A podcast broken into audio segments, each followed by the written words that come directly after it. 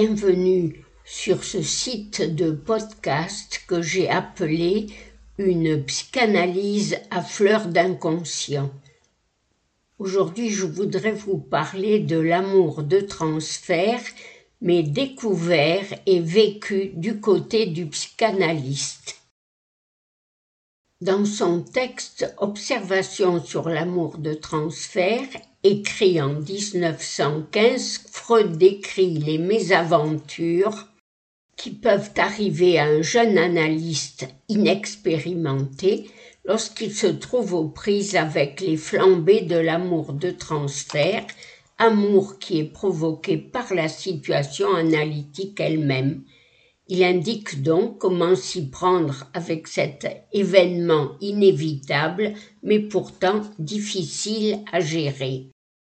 Il écrit Parmi toutes les situations qui se présentent, je n'en citerai qu'une particulièrement bien circonscrite, tant à cause de sa fréquence et de son importance réelle que par l'intérêt théorique qu'elle offre je veux parler du cas où une patiente, soit par de transparentes allusions, soit ouvertement, fait comprendre au médecin que comme n'importe quel simple mortel, elle s'était prise de son analyste.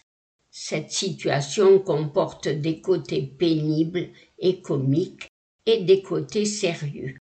Elle est si complexe, si inévitable si difficile à liquider que son étude est depuis longtemps devenue une nécessité vitale pour la technique analytique. Donc, dès les premières phrases de ce texte, Observation sur l'amour de transfert, nous pénétrons au cœur de l'expérience analytique avec ce terme décisif, maniement du transfert ce maniement du transfert, qui serait donc la part de l'analyste dans le travail que poursuit l'analysant, ne peut être précisé sans avoir cerné au plus près ce concept essentiel de la théorie analytique, puisqu'il en est sa condition, celui du transfert. Dans sa correspondance avec Jung, Freud raconte avec beaucoup d'humour comment il en a lui-même fait l'expérience. À la fin d'une de, ces séances, une de ces jolies et charmantes analysantes lui sauta gentiment au cou. Seule l'arrivée inattendue de quelqu'un de ses proches le sauva de cette inconfortable situation. Mais si Freud raconte cette anecdote, c'est pour prémunir ses collègues inexpérimentés du danger de se laisser aller à ses amours analytiques, de répondre à l'amour par l'amour.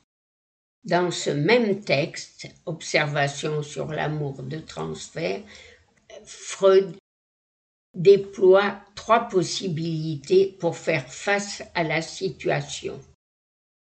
Premièrement, les deux amoureux coulent ensemble des jours heureux, encore que ces amours soient strictement interdites, en tant qu'elles sont amours édipiennes, répétitions de ces dites amours infantiles.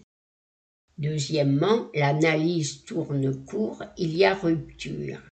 Troisième solution, la seule souhaitable, L'analysant et l'analyste passent outre à cet amour de transfert, non seulement passent outre, mais en tirent profit pour l'analyse, en tant qu'elle met à jour la répétition de ses amours anciennes, de ses amours infantiles remises en jeu avec l'analyste.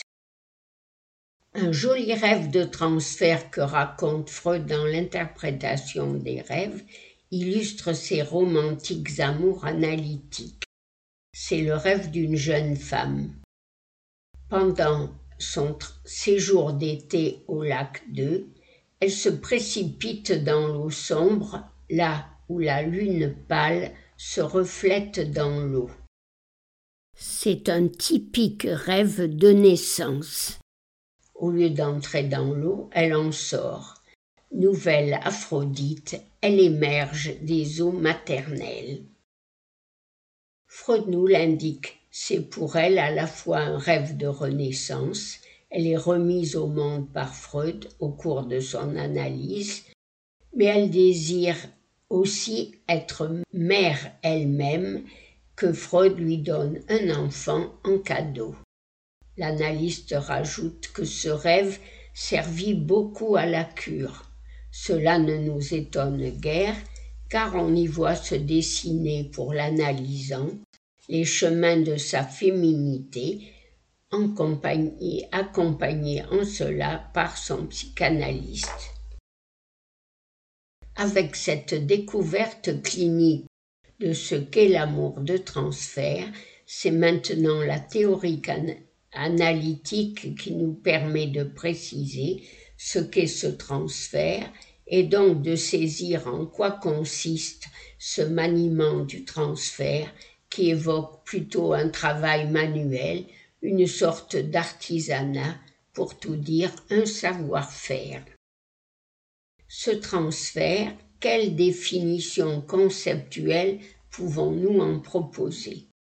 Peut-être convient-il de poser d'emblée sa polyvalence dans le texte même de Freud. Il est d'abord transport amoureux de l'analysant pour l'analyste, c'est l'amour de transfert dans son usage le plus courant. Mais il est aussi dans la métapsychologie freudienne celle qui concerne les mécanismes de formation des symptômes, le mécanisme même de cette formation. Il y a transfert par déplacement de l'affect d'une représentation refoulée par une représentation substitutive. Mais c'est aussi, et c'est le sens premier que Freud lui donne dans l'interprétation des rêves, la transcription d'une langue dans une autre.